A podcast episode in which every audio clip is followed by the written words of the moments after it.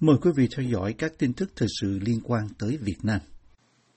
Việt Nam tiến một bậc trên bảng chỉ số tự do báo chí mới được Tổ chức Phóng viên Không Biên giới RSF công bố hôm 3 tháng 5. So với năm trước đó, dù có thêm nhiều nhà báo bị bắt giữ và xét xử trong khi chính quyền thắt chặt thêm việc kiểm soát đối với truyền thông và tự do ngôn luận.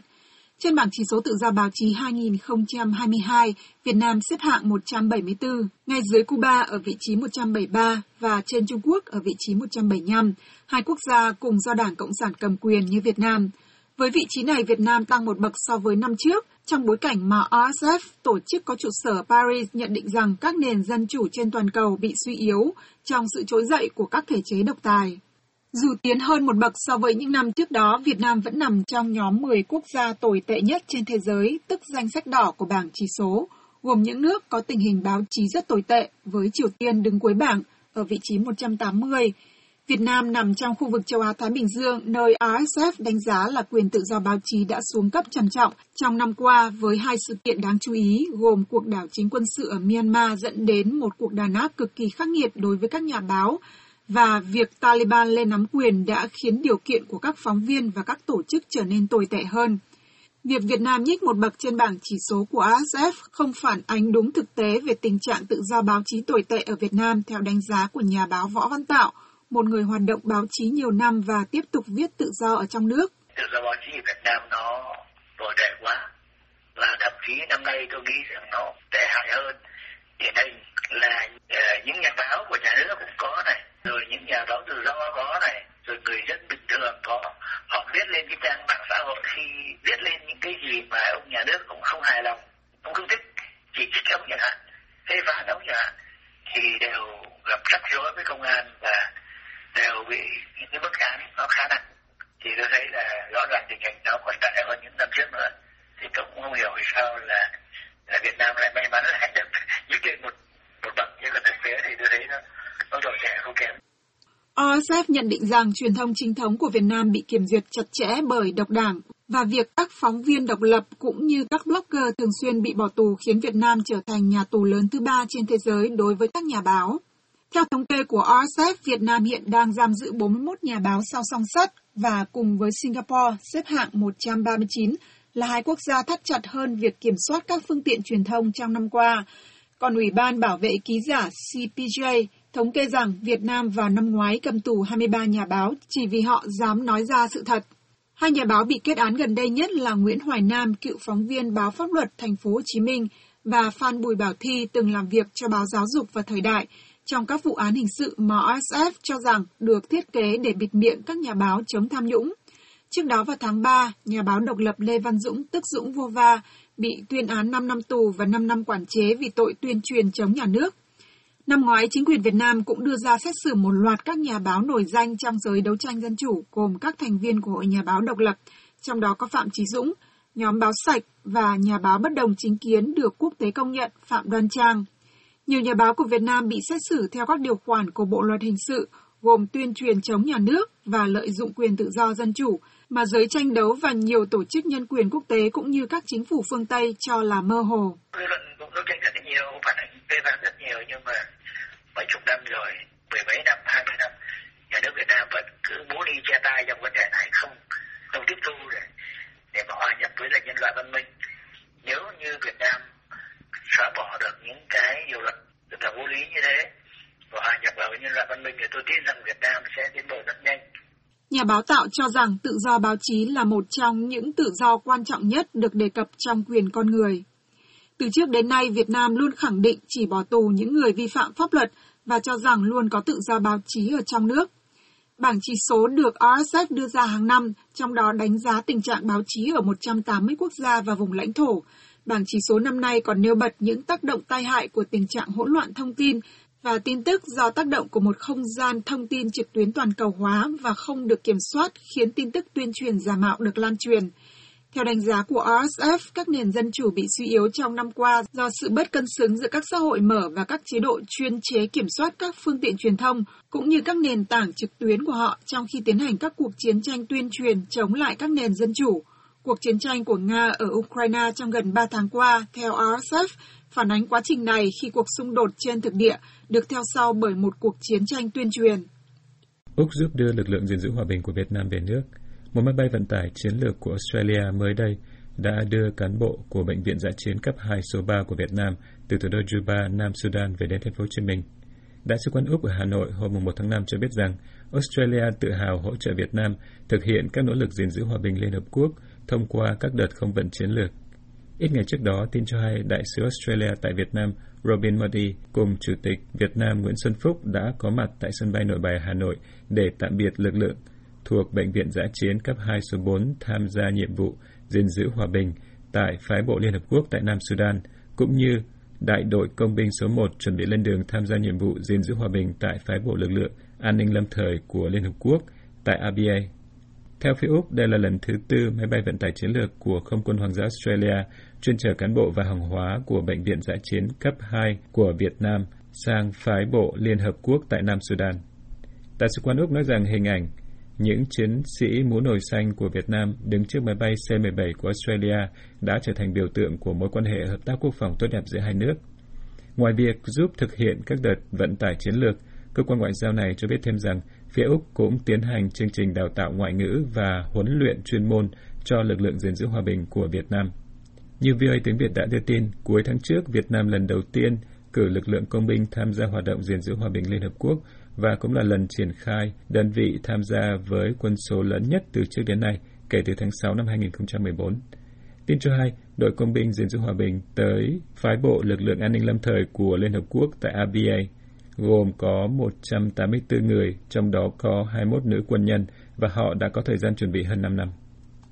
Công an thành phố Đà Lạt ở tỉnh Lâm Đồng hôm 3 tháng 5 bác bỏ thông tin cho rằng một ca sĩ người Nga bị bắt tại thành phố du lịch này vì phản đối chiến dịch quân sự của Nga tại Ukraine là sai sự thật theo truyền thông trong nước. Trước đó, từ ngày 1 tháng 5, nhiều trang mạng xã hội đăng tin rằng Công an thành phố Đà Lạt bắt giam một ca sĩ đường phố người Nga tại quảng trường Lâm Viên do căng biểu ngữ phản đối chiến dịch quân sự của Nga tại Ukraine. Một trong số này là trang Facebook của Việt Tân, một tổ chức ủng hộ dân chủ có trụ sở ở Mỹ, bị Bộ Công an Việt Nam xem là khủng bố, trong đó nói rằng ca sĩ đường phố Valades người Nga bị Công an Đà Lạt bắt đi vì một biểu ngữ phản đối Putin xâm chiếm Ukraine. Đăng tải này cho biết anh thường hát ở các quán cà phê và những con đường ở Đà Lạt. Kèm theo là hình ảnh của ca sĩ cầm đàn hát bên một tấm biển viết Hãy dừng chiến tranh, hãy dừng Putin, Nga không phải là Putin. Nhiều trang Facebook cá nhân cũng đồng loạt chia sẻ hình ảnh được cho là chụp vài phút trước khi người ca sĩ này bị công an Đà Lạt bắt đi. Theo trang Facebook chính thức của Valades, đây là tên của một nhóm nhạc thường biểu diễn trên đường phố và tại các quán bar ở Đà Lạt, Mũi Né, thành phố Hồ Chí Minh, Đà Nẵng và cả ở Hà Nội. Thông tin mô tả trên trang này cho biết nhóm biểu diễn nhạc cụ và hát bằng tiếng Nga, Ý, Pháp và Tây Ban Nha. Thông tin chính thức từ Công an Đà Lạt được nhiều trang mạng trong nước trích dẫn hôm 3 tháng 5 cho biết rằng Công an thành phố này đã phối hợp với lực lượng chức năng mời trường hợp người nước ngoài tên Propisnov Alexander, 41 tuổi quốc tịch Nga, lên làm việc để yêu cầu người này chấp hành đúng các quy định liên quan tới việc gia hạn hộ chiếu thị thực. Trích dẫn thông tin từ Công an Đà Lạt, báo Công an thành phố Hồ Chí Minh cho biết rằng Nguyên nhân là thị thực và hộ chiếu của ông Propresnov Alexander đã hết hạn, tuy nhiên ông này vẫn lưu trú tại các cơ sở trên địa bàn Đà Lạt. Cũng đưa tin về sự việc này, thanh niên cho biết công an Đà Lạt nhận định rằng hành vi của ông Propresnov Alexander đã vi phạm quy định về xuất cảnh, nhập cảnh, quá cảnh, cư trú và đi lại được quy định theo luật của Việt Nam. Tuy nhiên, theo báo Người Lao động, nhiều trang mạng xã hội trong những ngày qua đã phản ánh thông tin sai sự thật về việc công an thành phố Đà Lạt bắt ca sĩ đường phố người Nga do căng biểu ngữ phản đối việc Nga xâm chiếm Ukraine, hiện đang bị phương Tây lên án. Các cuộc gọi của VOA tới Valades Music Group để xin bình luận không được hồi âm. Chính phủ Việt Nam không lên án cuộc xâm lược của Nga và hai lần bỏ phiếu trắng trước khi bỏ phiếu chống tại Đại hội đồng Liên Hợp Quốc về việc đình chỉ Nga khỏi Hội đồng Nhân quyền của tổ chức này. Tuy nhiên, nhiều người Việt Nam ở trong nước lại bày tỏ sự ủng hộ đối với người dân Ukraine và phản đối cuộc xâm lược của ông Putin ở đây. Theo Human Rights Watch, vào tháng trước, một số người ủng hộ dân chủ ở Hà Nội bị công an ngăn cản không cho tới tham dự một sự kiện ủng hộ Ukraine do Đại sứ quán nước này tổ chức tại đây. Công an Đà Lạt cảnh báo rằng các cá nhân đăng tải chia sẻ thông tin chưa được kiểm chứng sai sự thật liên quan vụ việc nêu trên sẽ bị xử lý theo quy định của pháp luật. Theo truyền thông trong nước, Công an Đà Lạt nói rằng Ông Prospisnov Alexander sau khi làm việc với công an đã nhận thức được hành vi sai phạm của mình và đã xuống thành phố Hồ Chí Minh để hoàn tất các thủ tục ra nội chiếu và thị thực. Việt Nam chưa ghi nhận trẻ mắc viêm gan cấp tính không rõ nguyên nhân. Đại diện Cục Y tế Dự phòng Bộ Y tế Việt Nam hôm 3 tháng 5 cho biết đã nắm được các số liệu của Tổ chức Y tế Thế giới WHO và Trung tâm Phòng ngừa và Kiểm soát Dịch bệnh CDC của Mỹ liên quan tới bệnh viêm gan cấp tính không rõ nguyên nhân xảy ra ở trẻ nhỏ. Theo Cổng Thông tin của Chính phủ Việt Nam VGP, Cục này cho biết chưa ghi nhận ca mắc viêm gan cấp tính không rõ nguyên nhân ở trẻ em và đang chủ động theo dõi sát sao, đồng thời có biện pháp phản ứng nhanh khi có ca bệnh xâm nhập. Reuters hôm 3 tháng 5 dẫn lời phát ngôn viên của WHO nói rằng tổ chức này tới nay đã ghi nhận ít nhất 228 ca ở trẻ em và hàng chục trường hợp khác vẫn đang được điều tra. Tính đến ngày 1 tháng 5, ít nhất 228 ca đã được báo cáo cho WHO từ 20 quốc gia và hơn 50 trường hợp bổ sung đang được điều tra. Người phát ngôn nói trong cuộc họp báo ở Geneva, theo Reuters. Theo WHO, có một trẻ nhỏ đã tử vong vì mắc bệnh viêm gan cấp tính không rõ nguyên nhân. Tại Mỹ, CDC tháng trước đã phát đi cảnh báo trên toàn quốc, kêu gọi các bác sĩ và trung tâm y tế thông báo các trường hợp mắc viêm gan không rõ nguyên nhân. CDC cũng cho biết đang làm việc với Sở Y tế Alabama để điều tra 9 trường hợp viêm gan không rõ nguyên nhân ở trẻ em từ 1 đến 6 tuổi, vốn trước đó đều khỏe mạnh. Tiếp theo mời quý vị theo dõi phóng sự biệt thự cổ ở Đà Lạt.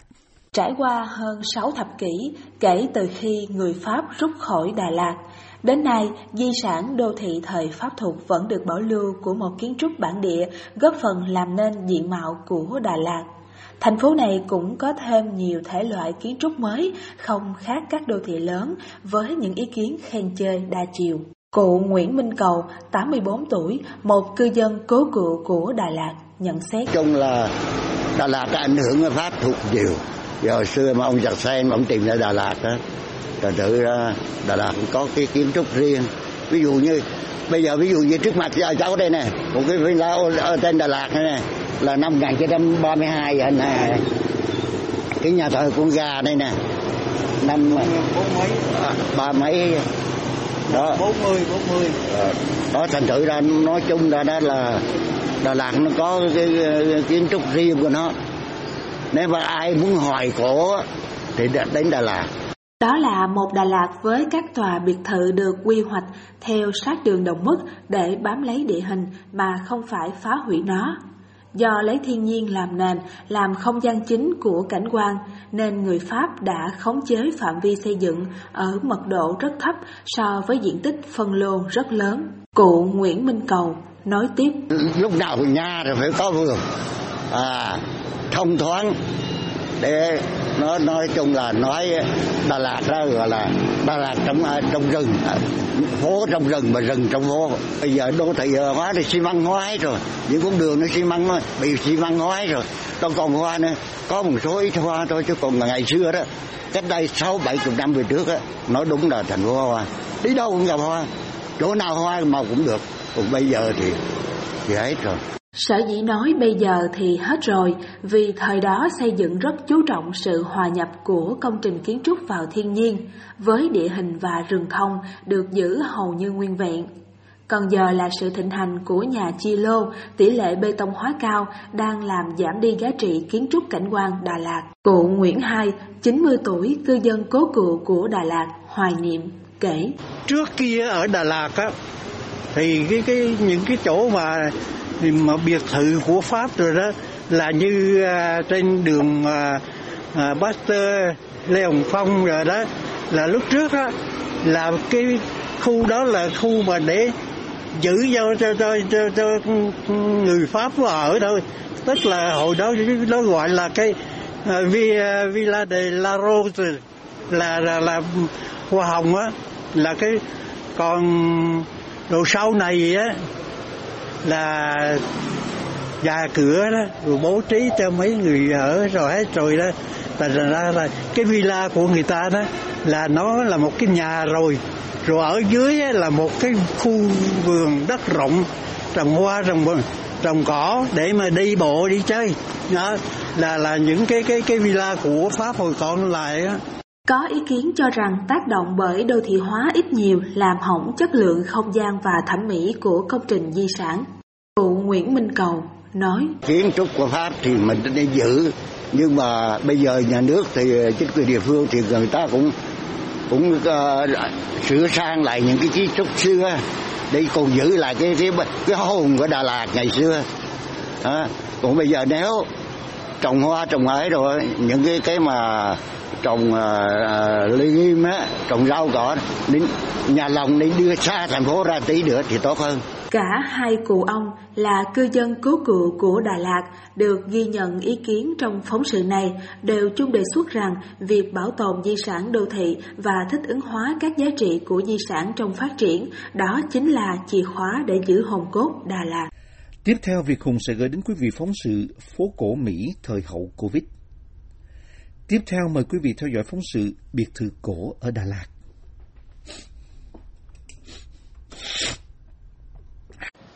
Georgetown, khu phố cổ nằm ở trung tâm thủ đô Hoa Kỳ trong những ngày đầu xuân này. Du khách trong và ngoài nước lại tấp nập đổ về đây sau 2 năm phải hạn chế đi lại vì đại dịch Covid. Những cửa tiệm cà phê và quán ăn ven đường lại không lúc nào vắng bóng khách hàng như chưa hề có cơn đại dịch đi qua.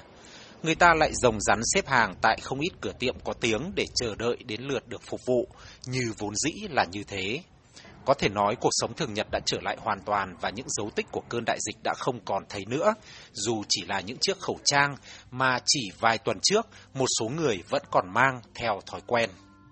Thật là thú vị khi lại được tận hưởng một ly cà phê buổi sáng ở khu phố cổ Georgetown, một trong những khu phố cổ lâu đời nhất của thủ đô nước Mỹ. À, những cái hạn chế phòng dịch Covid, à, ví dụ như là đeo khẩu trang hay giãn cách xã hội đã được gỡ bỏ hoàn toàn tại thủ đô nước Mỹ, à, khiến cho người dân sinh sống trong vùng cũng như các du khách đang tất bật và nhộn nhịp đổ về khu phố này à, để tận hưởng khoảng thời gian ấm áp và đẹp nhất trong năm.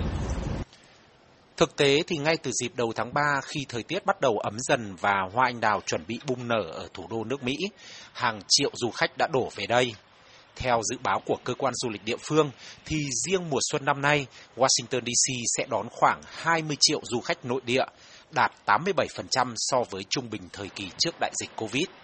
Riêng về lượng khách du lịch quốc tế thì mức độ hồi phục còn khá chậm do cơn đại dịch chưa thực sự qua đi tại nhiều quốc gia và tình hình bất ổn ở châu Âu hiện nay. Nhưng rõ ràng những khu phố cổ như Georgetown vào thời điểm này đã không mất đi vẻ tất bật thường có của một khu phố du lịch. Phố cổ Georgetown là một trong những khu phố có lịch sử hàng trăm năm tại thủ đô nước Mỹ và đây cũng là điểm thu hút du khách ờ, bên cạnh khu quảng trường quốc gia với hàng trăm viện bảo tàng luôn mở cửa miễn phí mỗi ngày. À, sau khi thăm thú các bảo tàng thì du khách thường tìm về đến đây à, để thư giãn, vui chơi và tận hưởng cái nhịp sống của người dân địa phương. Vào thời điểm này, dù mùa hoa anh đào với những hoạt động lễ hội văn hóa đã đi qua, nhưng tới với những khu phố cổ như Georgetown để thăm thú, khám phá và cảm nhận nhịp sống ở đây, rõ ràng là một lựa chọn không tồi đối với những ai có dịp đặt chân tới thủ đô nước Mỹ trong dịp đầu xuân ấm áp như thế này. Dù cơn đại dịch trong suốt 2 năm qua đã ảnh hưởng nặng nề đến lĩnh vực du lịch tại Washington DC, thậm chí làm thay đổi thói quen đi du lịch của nhiều gia đình, nhưng khi tới với Georgetown thì ai cũng có thể dễ dàng nhận thấy, ngay trong mùa xuân năm nay, ngành du lịch tại thủ đô Mỹ đang hồi phục và được dự báo sẽ hướng tới tăng trưởng ngay trong kỳ nghỉ hè kéo dài của học sinh và sinh viên các cấp vào tháng 6 tới đây.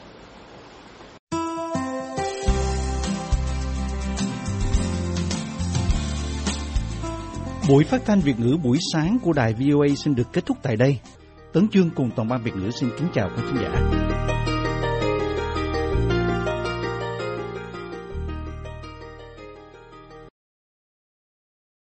This program has come to you from the Voice of America, Washington.